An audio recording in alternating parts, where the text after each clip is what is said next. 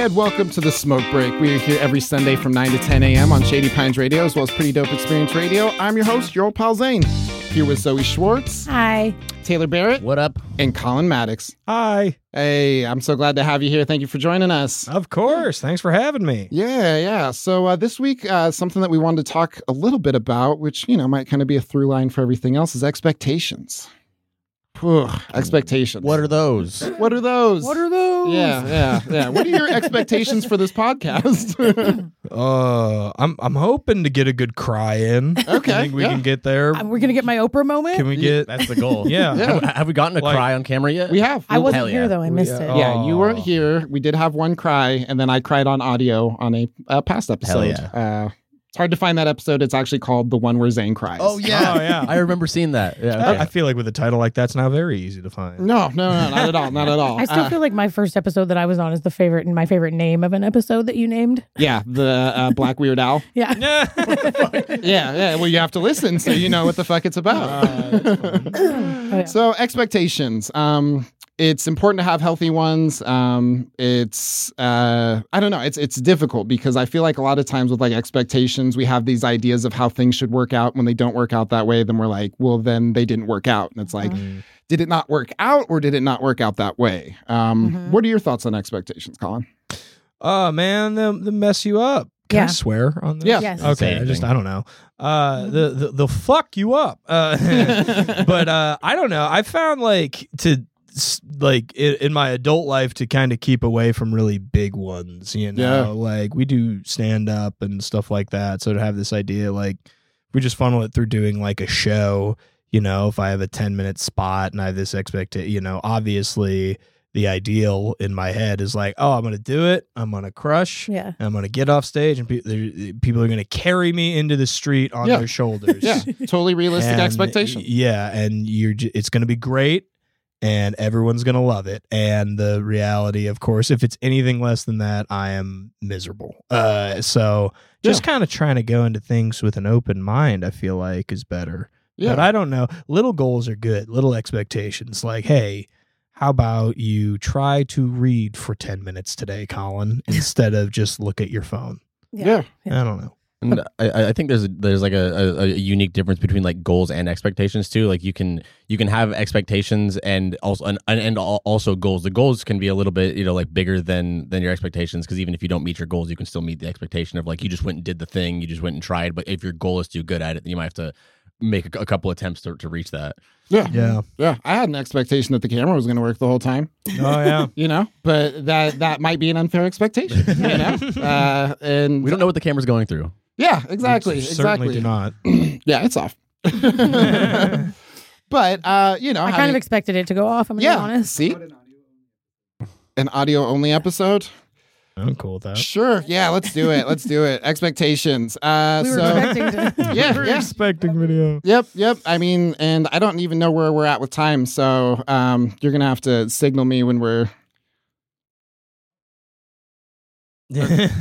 So expectations, things go wrong, and I think just an expectation of things going wrong is almost more healthy than it is to like expect them to always go right, you know. Certainly. I like to hope for the best, plan for the worst. That's my motto. Yeah And be miserable no matter what. Yeah, exactly. Find a reason to be anxious about all of it. Expect to be sad. Yeah. Well, I mean, I think even in expectation, you're so uplifting. Yeah. But I think it's, you know, a certain amount of like uplifting is just being realistic, you know, like expecting to be sad is more realistic than expecting to always be happy. Mm-hmm. That's true. I feel like, I don't remember where I heard this, but someone's like, it's like that old cliche of like, the only thing that is a constant is change. Mm-hmm. And it's kind of like the only thing you can really count on when you hope for things is that you're going to be let down every once in a while. And I feel as though I have an expectation of myself that I should be better at dealing with being let down at this age than I am. Same. Because it's not like I haven't been let down. It's not like being let down by things that are not at all within my control is anything new. You know? For definitely. Anybody. Yeah. Well, I mean, yeah, I can definitely agree with that. Yeah. That the whole experience of having been let down more times than I've been, you know, like met with my expectation. Like, yeah, by now I should be like, yeah, of course that happened. Of course my music wasn't mixed. Of course, you know, this joke didn't work. Like, it's a lot easier to just be like, oh, hey, like, yeah, things go wrong. And it's more about what you can do regardless of being let down, you know, especially in the moments where you feel like you're being let down. It's about what you can do in those moments. Taylor, what about you? What are your thoughts on expectations? I think expectations are a difficult thing to navigate in pretty much always, but I think they get easier the more self-respect you gain, because you can kind of sift through whether or not the expectations were put there by yourself or by somebody else or by societal standards or all these, you know, there's a million different reasons that you can land on why your expectations would be what they are, but just through gaining a little bit of self-respect, gaining a little bit of clarity and honoring the process of whatever you're doing, I think your expectations can become a little bit more realistic and a little bit more like gentle with yourself, you know, instead of having ridiculous expectations that aren't within the realm of like what you as an individual would want to be doing, then maybe you can let go of those expectations. Maybe you can regain different expectations or different understandings of whatever you're going through, whether it's a passion project or just, you know, personal growth. I think that sifting through them and understanding what are your expectations and what expectations were put onto you is a really important process. Yeah, definitely. Mm-hmm. What about you, Zoe? Well, I totally agree with what you said, Taylor. I do. I think because there are, a lot of the things, like, I think shame is like a good indicator that it's like something that's coming from the outside for me. Like, if something makes me feel shame, then I'm usually like, this feels like an expectation that I didn't like choose because it's making me feel bad about myself. Mm-hmm. But yeah, so I definitely agree with what you said, but making me think about something I've been thinking about lately is like, yeah, like, you know, kind of like what you said, like learning how to navigate things going wrong. Like, I think that's because I feel like my whole life, like, we're told, like, if you just do everything the right way, then everything will go right. And it's like, that's just not the truth. Like, we don't have control over things. Yeah. The only thing we have control over is handling it when shit goes out of control. You know what I mean? Yeah. So I think I've really been thinking about that lately. Like, why am I always so all over the place with my emotions? Like, I'm such an emotional person. I'm so sensitive, you know? And I'm like, maybe the lesson is like learning to embrace that I'm always going to be a little bit all over the place and that I don't have to react to, like, I can be like, oh, this is what I'm like, you know? And then, as a result, I can have less of like it can have less of an impact if I can learn. It's like surfing the wave or riding the wave and not letting it like take you down every time. Instead of being sad that you're sad, you can just be like, oh, I'm sad. That's a normal emotion for me to experience. Let's just, you know, work through this. Yeah. And you can move through it quicker when you are accepting of it versus like, why the fuck do I always feel this way? You know, like, why does this always happen? Yeah. Getting mad at yourself for your own feelings is a big thing expectations have done to me. Yeah. You know, we're Cancers too. Yeah, we are. We have the same birthday, me and Colin. Okay. July. Sweet. So I'm gonna forget two people's birthday at the same time. I'm a Libra. I'm a Libra Scorpio, and that's a lot of emotions. That's a lot of emotions. Yeah. Well, it's like, yeah, I can relate to being everywhere and stuff emotionally, and kind of only when you're not in like an elevated state emotionally can you have any kind of forethought to be like, oh yeah, no, this is a pattern that I do when I'm elevated, and a lot of these things I've told myself for a long time in these really elevated moments to just not get upset. Yeah, which is like the worst feedback to tell yourself when you're upset. Because it's like, we're already there, motherfucker. Yeah. Like, and it's, we can either tell ourselves that it's bad that we feel this way, or we can, you know, just take a minute, go drink some water. Yeah, absolutely. It's like mindfulness. Like, the more you can be like mindful with the emotion of just like accepting it, then it goes, doesn't have such an impact. Yeah. Do you guys think that, the expectations that you have for yourself versus the expectations that you have for other people are equal? Are they like different? You have, I expect people to deal with things better than I deal with them. Yeah, a lot of the time I'm just like, you should be dealing with this. You're not me. Of course I deal with it poorly, and it's like, oh, so that'd be that you have a lower expectation of yourself. Mm. Okay. Yeah. Like I expect myself to fuck shit up. I expect everyone else to have it handled. I'm the guy who fucks shit up. You're supposed to have it handled. Yeah, I think I tend to expect from people what I expect from myself. I think that's sometimes. Like, yeah, like I haven't, this is an example I have, like, we're like, say somebody you relate to, but like maybe you're like in a little bit further, like I have a friend that I'm really similar to in some really like annoying ways, and I love her, But it's like, I feel like I'm a little more self-aware. I've done more work in some areas. And sometimes when I'm around her, I'm like, why the fuck doesn't she realize how annoying that is? You know what I mean? And I'm like, well, you didn't, you know, like, yeah. So it's almost like, I think when I see myself go through something or achieve something or, you know, then I'm like, well, why can't they do it? You know, or especially if the person reminds me of myself. I definitely relate to that. Like my two big words in the last year have been gentle and patient. Mm-hmm. I'm trying to be as gentle and patient with people as I possibly can. And, when I see other people not being gentle and patient, I'm like, why are you not? And it's like, oh, they probably don't have the same thought process as me. They're probably working on something else. And even if they're not working on something else, they're just fucking doing their thing. You know what I mean? Yeah. Yeah. Well, I mean, I would say sometimes especially like when I'm working, like, because I have obnoxious work ethic because I'm a fucking Capricorn. Just a stupid work ethic. So I'm just like, I'm always working. I got to do this, you know, and I'm like always doing this stuff. And then when I feel like people aren't meeting that, I'm just like, why aren't you working? Why aren't you doing this? Why aren't you? And it's just like, that's you shouldn't expect that of yourself, let alone expect it. We're like, you're not making it look fun, Zane. No, I don't. It's like, why aren't you miserable like me? You should look how miserable I'm making myself. Come on, guys. I feel that. I've been there. I've certainly like the idea that you were talking about of other people's. Or like, I think I expect certain people very close to me, like in my immediate orbit, to already understand my like elevated emotional states, which I have not set those expectations for myself. Yeah. Like I haven't told myself, hey, maybe think about this is how you get really angry or really upset. So maybe if you feel that, take a second for yourself or like figure out what those...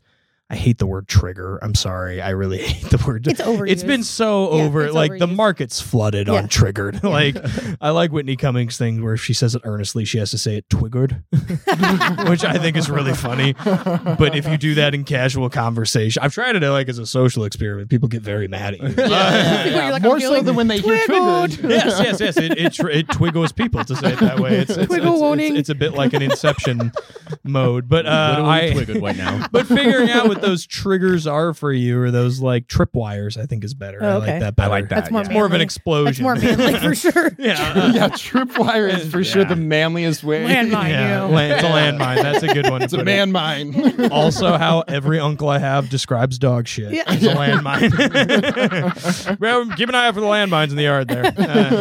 But I'm like, you guys, don't you get it that I'm upset right now? I'll say to people like that I'm really close with, and it's like you're not talking about it. How would we possibly know? How could we possibly know that you are feeling this way? Yeah. Well, if you will not say it. Yeah. Well, I think that it's setting up that expectation, you know, and being like, hey, these are the things that bother me. If you do this, this is how I'm going to react to it. Yeah. You know, so it's like creating a healthy expectation with other people for the way that we react to things. Because I feel like a lot of times it's just like we react and then we're like, why aren't people compassionate to the way that I'm reacting? It's like, well, they don't know that that's how you react to things. So it's like if you can clue people in and be like, hey, if this happens, I tend to get defeated. When I get defeated, I tend to shut down. When I shut down, I tend to like be quiet. When I get quiet, I tend to not problem solve, you know, and like creating like a that's as close as you guys are getting for my expectations, but but you've seen all of that stuff, but I haven't like created that, you know, expectation of like, hey, like this is how I normally react. Mm-hmm. I think a healthy thing to do, and I could be totally wrong about this,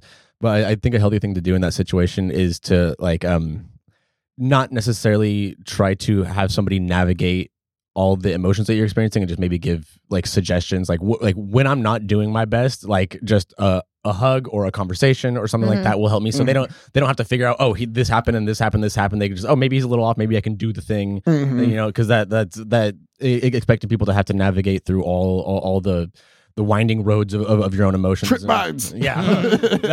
that could probably be very exhausting. You know what I mean? And and people that are close to you will care, you know. Yeah, and definitely. I don't, and that's the other thing. It's like I don't hold that as an expectation for myself to people that I care about or love. Yeah. That I'm gonna keep catalog in my brain everything that's gonna set off someone. Mm-hmm. I do. I try really hard, and then other times I'm like, oh, I actually. I do know that. I just was not thinking about it. Like, a lot of times you get in an argument with someone you're close with, and worse is like a thing I really dislike in myself is like, oh, I happen to know this really bothers you, so now I'm going to do it. Like, God, they fucking hate that. I'm bad. God, that... I'm not saying that to be cool. It's really a trait I dislike myself. Yeah, no, definitely. Well, no, I feel like that was a good kind of, you know, introduction to what this episode's about to be like, because our camera went off in the first 3 minutes, if we made it that far. Yeah. But we're still going to keep going. So we'll be right back with the smoke break. I'm looking at the camera, even though it's not turned on. We'll be right back with the smoke break. We're here every Sunday from 9 to 10 a.m. on Shady Pines Radio, as well as Pretty Dope Experience Radio. And welcome back to the smoke break. Colin, something that you had mentioned earlier was being resistant to therapy. Yeah. Yeah. Where do you think that comes from? I'm not sure. I think I don't come from like a family or like a background that is resistant to it as a whole. We were kind of talking about that before we started, but my sister is a counselor. She's a PhD, you know, psychiatrist and stuff. And both my folks are in counseling, my other siblings and whatnot. So it's not like a. So you're a rebel for not doing it. Yeah, I guess. If you want to go to that. I mean, I don't like that being the label, but like I did. I started going like a couple of years at, like kind of late into I was having some anxiety issues. So I started seeing a therapist when I was living in Iowa City. And it was a super workable schedule for like, he wasn't like, I need to see you every week. It's like, we're doing an hour every other week. Yeah. Like every other Tuesday for pretty an manageable. Hour. Mm-hmm. And I'm like, very manageable. I knew it was manageable and I could not. I ghosted that therapist so hard and repeatedly. And I would just stop going because it was like, part of it's like, oh, it's getting paid for by my work insurance. And then I don't give a fuck if I actually go. And it was a good enough therapist. I don't think there was anything wrong with him, but I just kind of got like, you know, the classic, oh, I'm not seeing results. I still feel shitty and wired and stuff. Mm-hmm. And also like pandemic happened, that disrupted it, started doing it over Zoom. That felt weird. Yeah. Started going back in person. That still felt weird. It just didn't, I don't know if I had a great relationship with the therapist through no fault of their own, you know, or other than being unlikable. We call it a good match, you guys. It's a good match. Maybe it wasn't a good match. Maybe it was not a good match. He was a nice guy. It's funny because I ran into him in a bar after I'd ghosted him, and we made eye contact. Oh my God. We made eye contact and just looked down. Like we were like, oh, neither of us want to talk to each other. That's my worst nightmare. But I have a very big like thing, and maybe just because like. I have a very big thing of like not wanting to involve other people in my issues. Mm-hmm. Like if I have any issues going on that are just me, like in my head, anxiety, depression, whatever, you know, just trying to better oneself, like thinking about how you react to things, the idea of involving another person in that and going out of your way to involve other people in that. And it seems like a luxury. Mm. That a lot of people are not afforded, quite literally. And then it also seems to me like, why am I gonna like, I don't want to bother anybody with like, this is my, it's a dumb thing because I don't think about that with anything else in my life. Yeah. Like I would never think, oh, I'm having problems in my relationship. I better just think about it by myself. Like I would immediately talk to my partner or a friend who's in a partnership or a close, you know, a family member I trust. Friend. Yeah. Somebody. Yeah. I was like, just test the water, you know? Yeah. No. And but I, for whatever reason, when it comes to mental health and like, thinking about stuff like that, I just tend to very much be a kind of an isolationist and really be like, I don't want to. I got other shit to do. Like, I don't want to take the time to do it. I'm like, I feel happier when I'm putting my energy into like creative things and stuff like that. Mm. So I think I've had the impulse for a very long time that like that time in therapy, talking about all the stuff that bothers you could be better put towards other pursuits, and maybe you won't think of those things that bother you. Maybe that's an expectation I had for myself, was that if I don't go to therapy and just, you know, obsessively write scripts and screenplays and do comedy as much as possible and try to book as many shows as possible and start a podcast and, you know, do table reads constantly, then I won't be anxious or depressed or anything because I'll be or you'll be doing anxious and depressed at all of those and things. Very busy. Or I will be extremely busy and stressed out and on top of, you know, working a 40-hour, you know, whatever, working full-time, whatever it is. And Yeah, man. Well, I think there is like, so I think there is a balance of like distraction and like processing that we all need. You like sometimes I feel like I'm like really bad at compartmentalizing. Sorry. Mm-hmm. And I think like, cause it kind of sounds like maybe a little bit, that's what you're doing. Like you're like, well, these other things are distracting and like that feels better than like digging into it, which I think is like probably really universal for a lot of people. But I think there's a balance of like, there is some of distraction that's healthy. I mean, even like in like with mental health and like therapy, like some of the strategies we teach are distraction, you know, like sometimes it's better to just distract yourself from a really strong emotion than react. Other times it's better to be present with it and like feel it, you know? Anyway, so I've that's something I've been struggling with a little bit. Like, yeah, like how much distraction is healthy versus how much like indulging and feeling. But I think sometimes because I'm such a emotional person, like distraction would be valuable for me because I can really get in my feelings about shit to the point where I'm like probably making it harder on myself. Yeah. So yeah, so I think that is a skill that's valuable. It's just like how much, like weighing when and where to do that. Yeah. Like maybe like it can overcompensate sometimes in that way. Well, and like any amount of time, I think probably it sounds ironic for how resistant to therapy I am, but like I do think that any amount of time spent on oneself is probably like, you know, it's good to have that release valve. Yeah. Like when I was going to therapy somewhat consistently, I did kind of see enough benefits. I wasn't like totally no results. Yeah. I was like, this is nice because I'm not like blowing up at people that I care about now because I'm just too like full. Yeah. It is like, and I should say I want to go back to I'm in the process of trying to get back into therapy, but it also has seemed like so many steps and stuff like that to get there. And I always felt like through college, I was doing stand-up or I was doing theater or music or whatever I was into, I felt like I have enough going on. And I have the things that I know I'm passionate about. I'm lucky enough to have these activities that provide me with dopamine that I feel like I am taking up like a more damaged person's, I shouldn't say damaged, but someone who needs the help more by doing by taking up a therapist. If I'm just going to be like complaining about, I never feel like I have time to write my stories. Yeah. Like then I feel like I never have time to play Red Dead. I'm like, there's somebody who is in much deeper levels of crisis who could benefit from that professional's time. I see. Yeah. But I mean, I feel like you kind of end up in a deeper level of crisis by pushing your problems off like that long, you know? Oh, yeah. I've never seen the charts, Zane. No, certainly. I have experienced that within like I've been conscious of that going to the negative end for me. Been like, oh, this is what happens when you do that. Yeah. And and it sucks. It's horrible. Well, I mean, I can. Where do you think? Oh, go ahead. Oh, please. I was going to say, do you have a hunch about like where it came from? Like in your, like, do you feel like there was like a thing in your upbringing where like you got the message that like you're like that you shouldn't burden other people, or like do you have any ideas of like where that message? Oh yeah, undeserving. Like it's not like you're not bad enough to need it. Yeah, like yes, you're not. Well, I was talking about before. My folks were social workers, and I mean they were both big, you know, advocates for taking care of yourself mentally. My mom explained to me like what depression is and how you should say something if you feel it, like, and laid it out very well when I was really young, which I don't think is something most parents do. I think it's because she's probably been there herself, and she's like, I'm not trying to have you go through that without like having some kind of outreach. Which is great. Navigate it. Yeah, exactly. And awesome. I do think, but if you grow up around stories of, you know, specifically the type of social worker my parents were, they were child abuse investigators. Yeah. So they worked for DHS going in and removing kids from like abusive homes. Okay. And, you know, it's messed up, but it's like we had like my mom had like a film camera, like an old, like it looked like a digital camera, but it popped open and had film. And then later I had a digital camera that had like our family pictures, and then you'd be scrolling through looking for pictures, and there would be like bruises on a kid's like face or like a kid whose leg was like the skin had been scalded off by boiling water.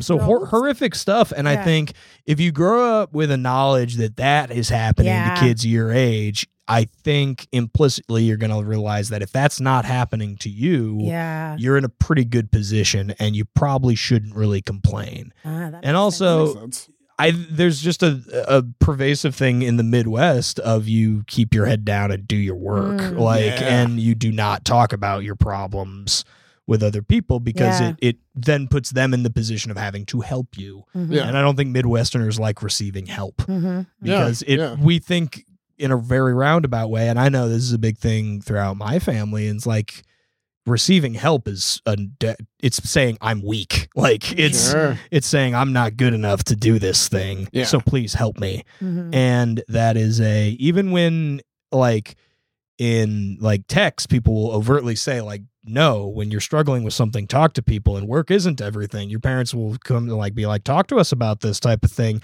There's still something that like lines every interaction with, but you'll eventually like stuff that down and get back to work, right? Like, eventually you will figure that out. And I think there's a lot of people throughout, and it doesn't stop in America, obviously, but throughout the country that there is a like cultural, geographic like issue to mental health treatment and like just talking about it. And I don't know. And also like I had friends who dealt with like, you know, horrible home lives and addiction issues growing up. And since I feel like I didn't get like anything horrible, nothing but horrible befell me, I was like, I don't feel like I was like, it just doesn't it feels like wasted resources. Yeah. Yeah. Like, you know? Well, I feel like a lot of people think that like, They get into this mindset that like, well, because I don't have it the worst, that must mean I don't have it bad. Yeah. And it's like, that's not validating the part of it that's bad. That's just, you know, giving. And things are not a binary, like in that way. Like you can't say, well, this is bad, so what you have is good. It's like, well, they can both be different levels of bad. Well, and like exactly. That makes me think about how like what's traumatic to one person is not necessarily like our trauma is individual based on how we experience the trauma, not based on what happened to us per se, like objectively. That has taken me a very long time. Yeah. I'm still not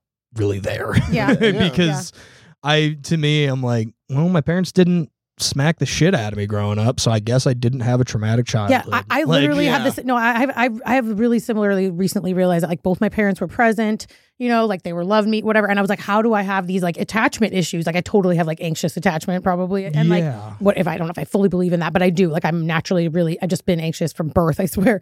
But yeah, like, but I always didn't give myself permission to be like, I have trauma because I was like, why am I like this? Like my parents were there. And then finally one day I was like, no. Like I learned more about like how you can still be traumatized by present parents, you know? Yeah. And just everything in life. Most people with daddy issues have dads, you know? That's a good point. But that's a really good point. Yeah, like not giving yourself permission to say I'm traumatized because you're like, it wasn't bad enough. That was one thing that one therapist did well, is that I'm like, well, but you know, he said something where he's like, no, that's fucked up. I'm like, so what's wrong with me? I just straight up asked that after like a month of seeing him. I'm like, do I have anything? Like, because there's mental, like diagnosable, like mental illness in my family. There's bipolar disorder and stuff like that. So I'm like, yo, any of that? Like, poking up.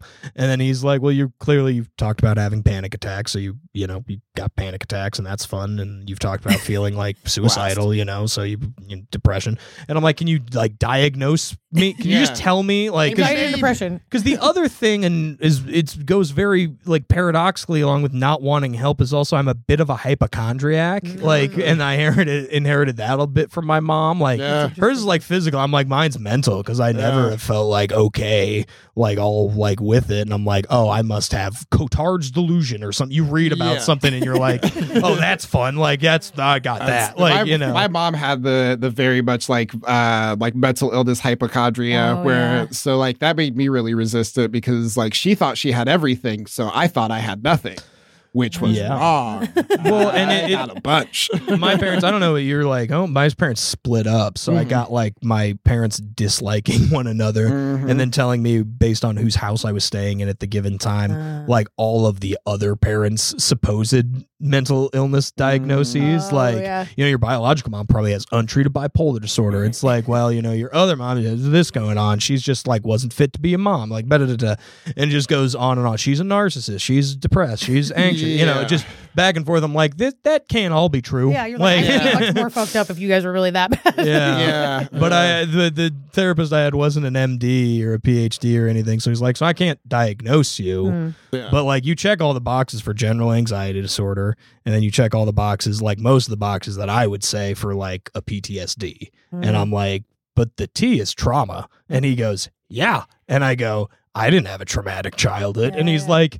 the things you've told me about, not my parents were fine, but like my mom had a stepmom. Like my mom's partner lived with us for a while. It was shitty, and then she's like, the things you've told me about that relationship. Trauma, buddy. Like he's just like, I feel like I don't need to tell you more than just drop the category of things we talked about. Yeah. And you kind of get that. I'm like, but I wasn't in war. Isn't that for war guys? Yeah. Exactly how I felt when I was told I had PTSD. I'm like, I'm not a POW. I'm not, yeah. Like I went on. Yeah, it feels. I lived above a guy in an apartment. A Vietnam veteran who had like proper combat PTSD and no fireworks PTSD, couldn't he called the ambulances on himself routinely because he's just like, I'm gonna do, he was thinking about taking his own life and he was just needed somebody to hold him down essentially. Yeah. And that was terrifying. And then of course that's around the same time I'm getting into therapy, so I'm like, I do not have PTSD. Oh, yeah. Because that's PTSD. I'm not but it's like many things people talk about today, and as we're kind of finding out with many things, it's a spectrum, and there's varying levels of relativity to it. Well, and that ties back into the expectations of what a mental illness looks like. Definitely. What trauma looks like. Yeah, definitely. Yeah. All right, cool. We're gonna take a real quick commercial break, and we'll be right back with the Smoke Break. We're here every Sunday from 9 to 10 a.m. on Shady Pines Radio, as well as Pretty Dope Experience Radio. Man stuff. And we are back with the Smoke Break. Let's talk about man stuff. Colin just introduced it. You talked a little bit about having two moms. I also had two moms. And you would think that different two moms. Yeah. Unless yeah, for real. It's like a Parent Trap thing where we get our moms together. You guys are both from the same place. Like a ripped picture together. I never had any brothers. That'd be great.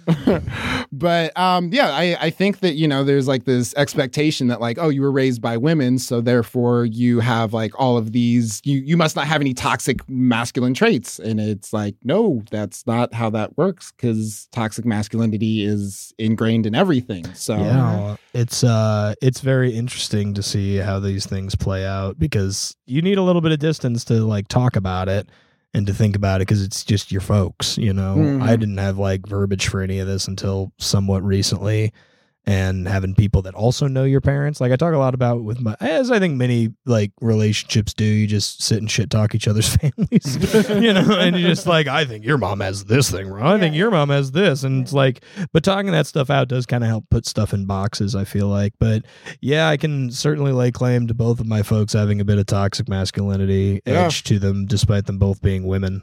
Yeah. Well, it's I love you, Mom. So something that my mom used to say, because I was always this really sweet kid who's just I'm going to find a girl, I'm going to marry her, and it's going to be, and she's just find him, feel him, fuck him, forget him. And I was just damn. Goddamn. Whoa. Damn. You're a lady. For real. But that was what she was taught, is that relationships aren't, you need to, something she would always say to me is, you need to stop looking for Mrs. Right. You need to find Mrs. Right now. And I'm jeez Louise. Yeah. And it sounds like she was trying to preserve your emotional state. She didn't want your heart to get broken. So she didn't want you to invest into somebody that was going to fuck you over with these whimsical dreams that you were having. But those are very normal things to want to feel. Yeah. Especially as a child. It's pretty gnarly to take away a kid's idealized version of love. Yeah. kind of what happened though. I mean, our parents do that anyway, but indirectly. Well, my folks did it subtextually by not being together. Your mom skipped a lot of steps and just went straight to the she was just she just became a bro instantly, and I was just what do I do with this information? Cheers you into fucking Coors Light. Yeah. But I mean, I think that masculinity is this hard thing to try to put together, because it's if you don't have a male figure, where do you look to be a masculine? What is your idea of a masculine figure as a man? Or as a woman looking for a man, where does that ideal come from? Yeah. No, I think about that with my dad. I feel like my dad really just I love you too, Dad, but he didn't give me any messages around what because I was how am I going to apply to this? But yeah, I think the masculine influence in my life, he didn't do a lot of protecting or this is what men are like. I really had to learn all that stuff on my own. He didn't really arm me with that stuff. And the older I get, the more I'm how come my dad didn't warn me about what assholes men were?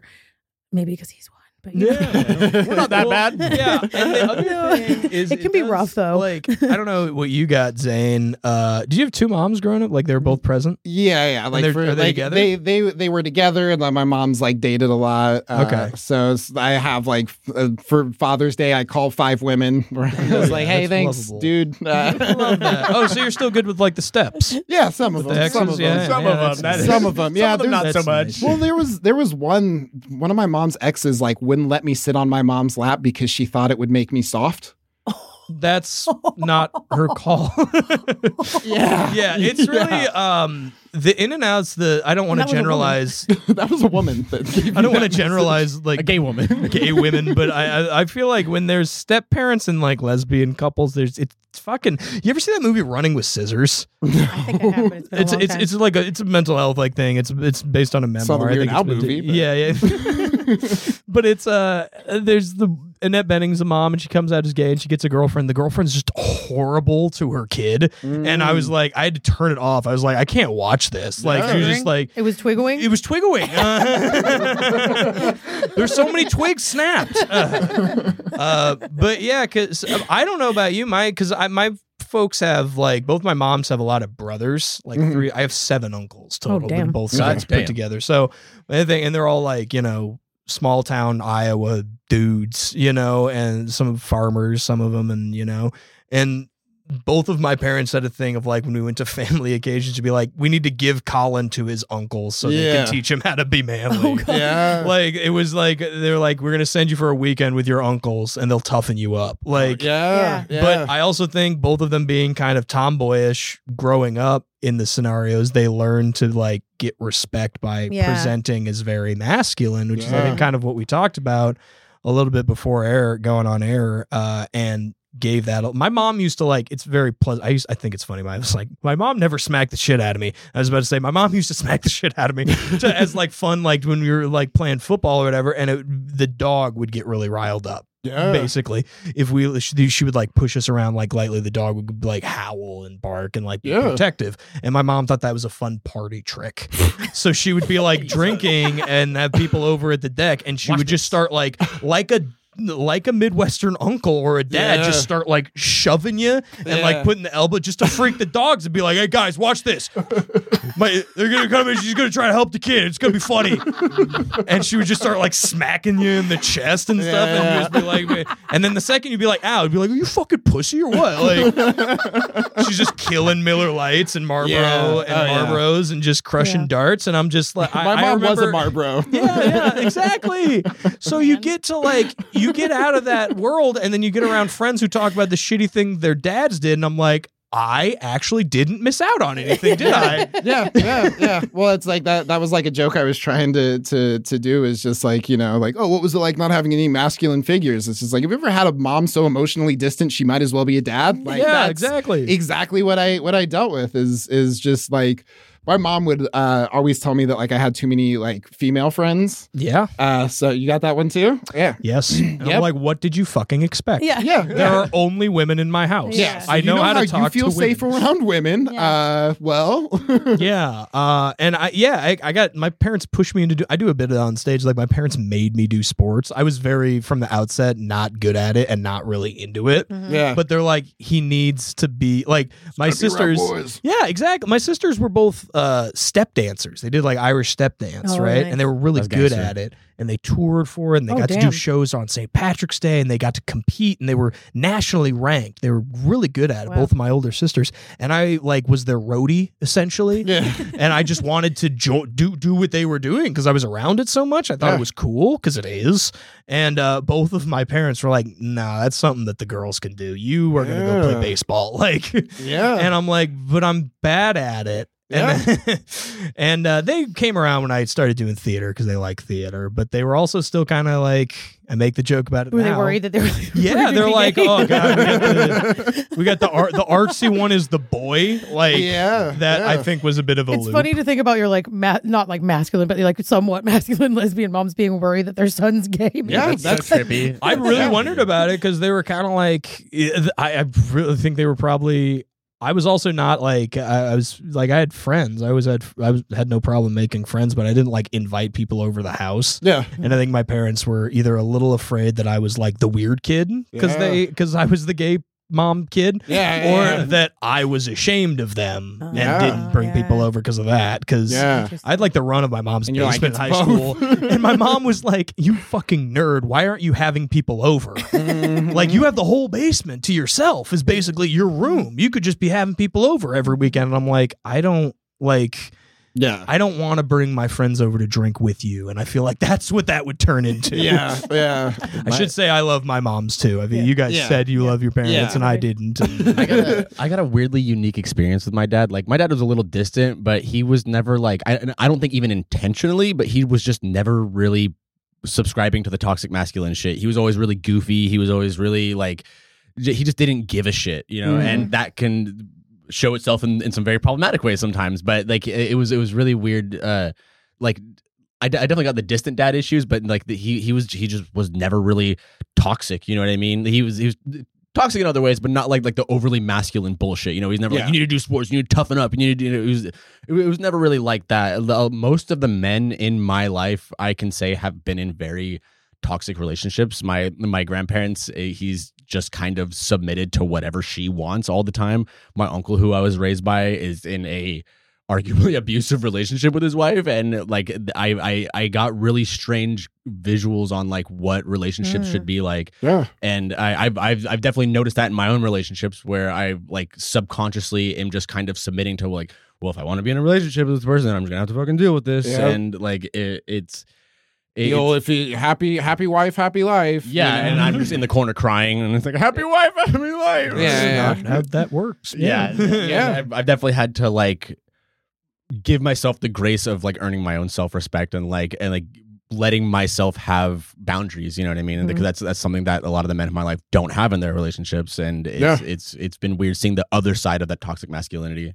Yeah. Well, I think that, you know, like a lot of ideals like come from like media, you know, especially like for me, because I didn't have a masculine figure. I was just like, oh, well, then what's a cool black dude on TV look like? Yeah. And the answer is cooler than you'll ever be. Yeah. So I can't live up to that. Yeah, exactly. So, but I mean, but that was what I had to model myself after, you know, I'm just like, well, how do I be cool? James Bond does puns, so I'll do puns. Yeah, motherfucker. Is that where it came from? Yeah, originally. Yeah, where he like kills somebody and he's just like, oh, the paper's early, or because he pushed him into a paper shredder or some, you know. And I'm just like, that was cool. Maybe I'm doing puns wrong. There's gotta be. You ever like think, but like you could do worse. There's some that you could do worse. I feel like people our age and younger. I don't know how old y'all are. I'm 27, but like but people our age and younger, like I got Seth Rogen was like my pop culture model, like because like Superbad came out when I was like 11 or 12 and I saw it and I was like, this guy, and then knocked up and everything, like I was just like, oh, smoking weed, hanging out, and kind of not being a dick, like being a little bit of a dick with his friends, like and that like spoke to me, is like and that's the toxic masculinity. I was like, the one time I feel like it's like the release valve where dudes can be shitty and toxic is when you're around like your closest 4 or 5 childhood also male friends. Yes. Say whatever you want with that group because it is airtight. Yeah. Like, no one's going to, that group chat's not going to get leaked when you're running for office. Like, it's going to be fine. It's but like, and like, hopefully. That is, I feel like the only way that you can like let out like shittiness to each other because you see it reflected in your buddies. Mm-hmm. Like, there's been so many times. I remember after I graduated college, I was hanging out with a couple of friends of mine who I grew up with, and I was talking about another friend of mine who's a female, who I was like, yeah, this friend of mine she just broke up with her boyfriend, she's really dealing with a hard time, and she asked me to go over to her place to like talk to her, and all of my guy friends were like, alone? And I'm like, Jesus, yeah. And they're like, oh, you just want to be careful. You got a girlfriend, man. Like, you just want to be like kind of really careful about this situation. Cause like, if you put yourself in like, and I'm like, guys, she's just a friend. It's really not like that. Yeah, I have no feelings that way towards her. Like, and then she's just like, all right, well, you just got to be careful. You just got to like not put yourself in that situation. But then they realized I was speaking in the past tense. Like, I already went over and like comforted her after a breakup. Yeah. And they were like, oh, you went? And like, Melody, my girlfriend, she was okay with that? that? I'm like, yeah, it's really not an issue to have a platonic female friend who is in an emotionally elevated place, and you for you to have something on your mind around her that is not fucking. That's really okay. Like, because they were like, yeah, man, they were speaking like how hard it is for me to go over there and not try to fuck that person. And I'm like, no, not you guys are really coming out like left. Men and women, when they're alone together, just whoops. And one of them upset. They were like, "How are you going to resist that?" And I'm like, "Buddies, no, easily." And then I feel like it was the first time in our relationships that they were like, "Oh, Colin treats women like people." Like short circuited them all, and they were all, like, and then you know they're all kicked you out of the group chat. They're just like, what a weirdo. Yeah, and it was very interesting, and like it's been fun to see the cracks, because one of them brought up recently. They're like, remember how we like. They were talking to me. They're like, remember, Colin, how we would ask you to like go talk to girls we liked for us? And I was like, yeah, because remember how I like, you know, that whole like seeing women as people thing? You know, I was like not afraid to talk to girls when I'm like puberty was hitting because I wasn't like, they're these untouchable. God, they're fucking people. And also I have older sisters. They started getting hornier before us.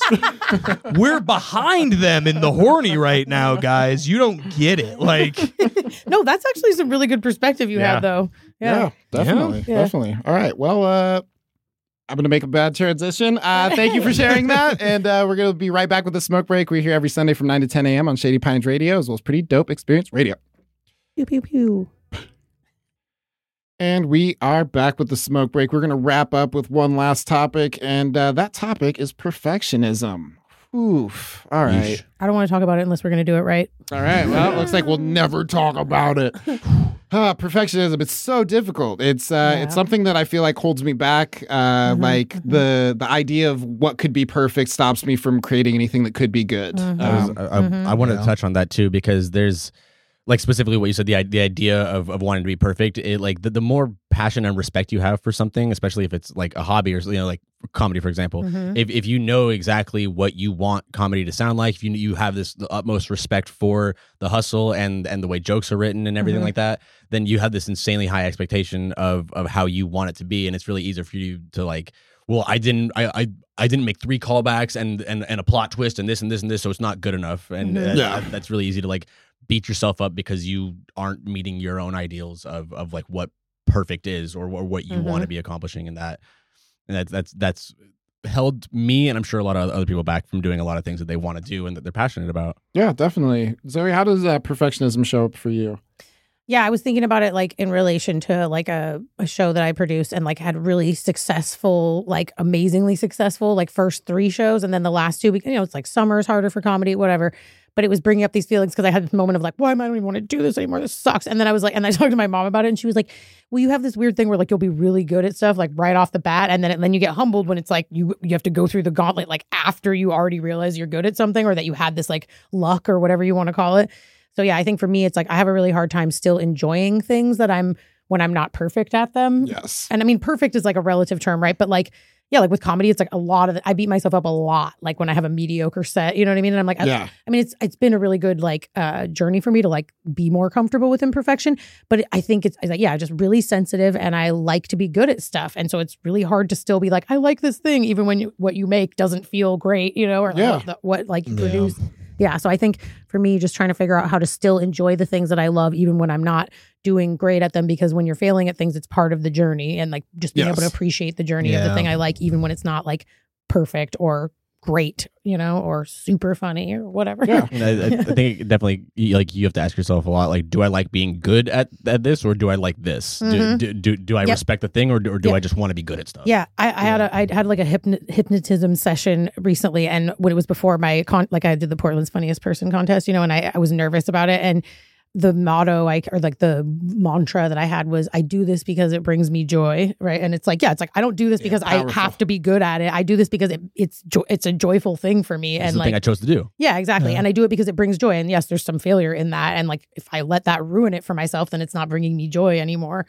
So yeah. Well, and we romanticize this idea, especially with art, of the tortured artist who sacrifices like every part of themselves for the thing that they create, and we think that that's, I don't know about you guys, but I grew up thinking like that's fucking cool. Like that's what I want to be. Yeah. Just totally committed, man. 100% in or out. Yeah. And the thing is that you can't do that in my like experience without really turning off some very essential and joyful parts of your psyche. Mm-hmm. Like that attitude has caused me to hurt people that I love. You know, that attitude has caused me to not be the best person that I can be interpersonally. And if I weigh like creating things like stand up, I love doing, and it's similar. It brings me joy. And so do many creative things. Like I was talking about before, but also so do my interpersonal relationships. Mm-hmm. And I don't ascribe to the thing that you can only do one. There's like, that's that what that whole movie, The Banshees of Inisherin was about. I don't know if you guys saw that, but it was great. It's all about sick name. What the fuck? Yeah, it's Martin McDonough. It's the dude who made In Bruges, but it's like two friends they're going through a friendship breakup, and one's very much like I'm going to commit the rest of my life to art and interesting things, and the other one's just a nice guy, and it's the battle between being like a decent person in interpersonal relationships or being like important, and that's what it is. It's like I feel like. I don't want to sound judgmental, but perfectionism, like ambition, like goes very closely with like very arrogant, like expectations of oneself. Like, how good do I really think I am that I can nail this? Yeah. And you nail it every single time. Yeah. Do I really think that highly of myself? Mm-hmm. No. And I don't know if it's because of my growing up experiences, but like sports, school, all the stuff I was told I should be good at, I wasn't. Mm-hmm. And then when I found like creative pursuits and like showed a little bit of promise in them, that became the thing I was willing to sacrifice everything else for. Yeah. So I'm very accepting of not being perfect in just about everything else. But I have one or two things that if I'm not perfect at them, I'm very, very upset. I can relate to that hard. You know? Yeah. It's just like, this is the only thing I care about. Yeah. Why am I not good at this thing? Yeah. Like, totally. And you start, and it's not that you're not good. It's just that you create an expectation for yourself that is unachievable. Like...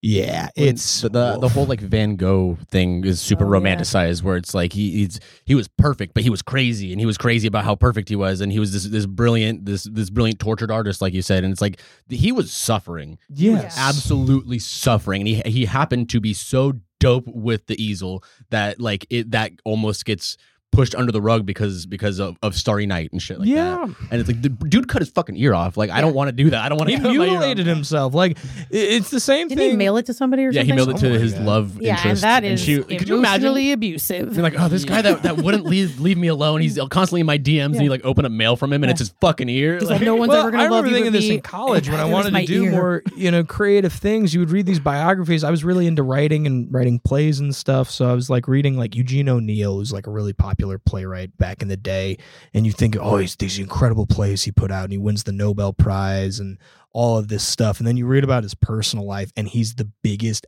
asshole on the planet. Like two of his kids committed suicide and referenced his treatment of them in their notes. Wow. Jesus. And then his third kid he disowned because she went off and married Charlie Chaplin. Oh. Yeah. What? So he died with no good relationships in his life. He ruined every relationship he ever had.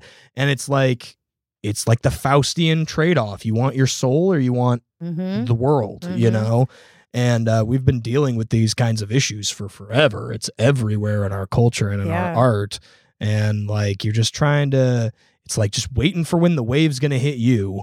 And like, how do you kind of keep your head above water a little bit? No, I think, you think about that. Like, I think about like, oh, like John Lennon or whatever, people are like, oh, he's so great, and it's like, he's like totally he was abusive to most of the women, all sorts of that one song. Tupac. Yeah. There's just a lot of power for people, or people that like, that gain a lot of clout. It's what makes like, not to get like really topical, it's what makes like cancel culture very like ironic to me, because it seems to be the takeaway we want our artists to have the same morals as we do. Yeah, but achieve at a level. But we also want our artists to be really fucked up.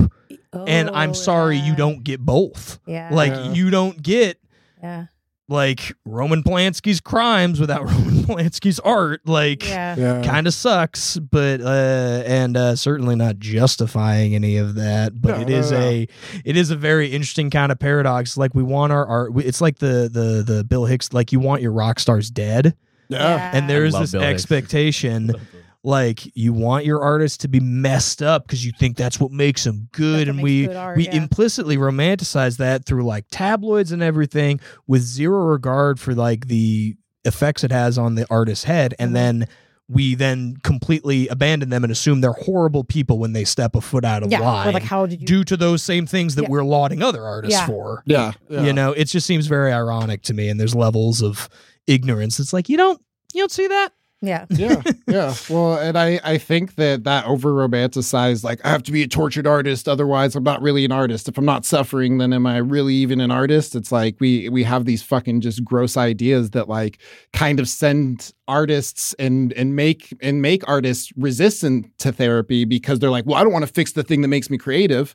Lose my spark. Yeah, lose your spark. Here's what's messed up. I just thought of this. Before I knew I had ever written like a song lyric, tried to do anything like creative or cared about it. Oh, yeah, I'm sorry. No, you're good. And cared about it. Like, I had a poster of Kurt Cobain on my bedroom wall, and all I knew about him was that he killed himself. Yeah. That he was a songwriter that killed himself. Yeah. And I thought that was cool. Yeah. Because I had this idea. I was like, oh, you're going to be sensitive. You're going to be an artsy. You're probably going to be really fucked up. Yeah. And like, I didn't even think about it till right now. Yeah. I'm like, that's messed up. Yeah. That I took the tragedy of the bad mental health before the thing that he's known for making. Yeah. Like, fully swings the other way.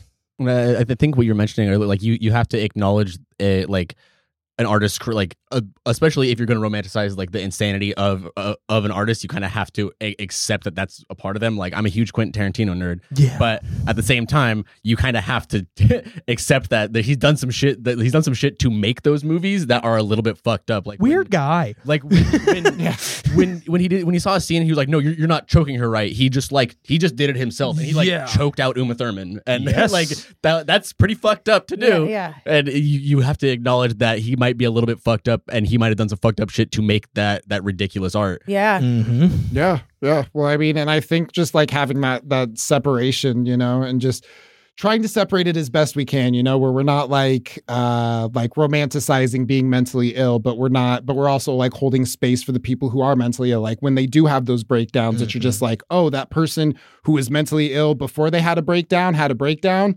Maybe I should have compassion for the breakdown, and not just, you know, like they only become humans once they step out of line. Before that, they're just somebody up on a pedestal that's like, that can do no wrong. And the second they do wrong, that's when they come tumbling down. Especially now with the amount of social media and PR, you know, that's just, they build them up so much. I think that's why, like, I was thinking about like the whole Britney Spears thing. And I was kind of like, back then I thought it was kind of interesting and funny because I was younger and dumber. And like, now I have a lot more compassion for it. But I think that it's really similar to that, where it's like, seeing somebody, I think part of the reason I liked it or thought it was interesting is because it was like, yeah, that's what fucking happens to people when you fucking do that, you know, when fame does to people. Like, I think it was refreshing to see the reality of what can happen when we put so much pressure on people to be a certain way and to be perfect. So. Oh, would you shave your head? Yeah. Like, I thought it was funny, but I think I thought it was funny because I think there's a part of me that was like, yeah, that's what fucking happens when you do that. Not like funny, but, you know, like I was interested in a way that I didn't understand. Now I think I understand more. None of it didn't make sense to me. I remember thinking at the time. Mm-hmm. Yeah.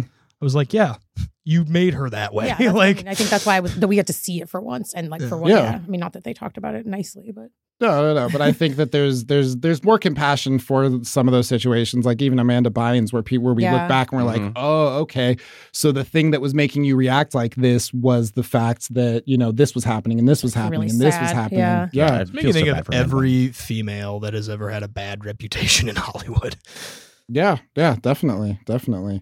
All right. Well, that has been the Smoke Break. Colin, I'm so sorry the camera went out, but it was a fucking treat talking to you. Yeah, thanks for being on. It was nice to come, and it's okay. Yeah. Don't expect too much. Yeah, don't expect too much. Deal. All right. Maybe we'll find out that you guys are long lost brothers someday. Yeah. Well, let's find that ripped picture, man. Let's get that ripped picture. All right. That's been the Smoke Break. We're here every Sunday from 9 to 10 a.m. as well on Shady Pines Radio, as well as Pretty Dope Experience Radio. Thank you so much. We'll see you next time. Bye.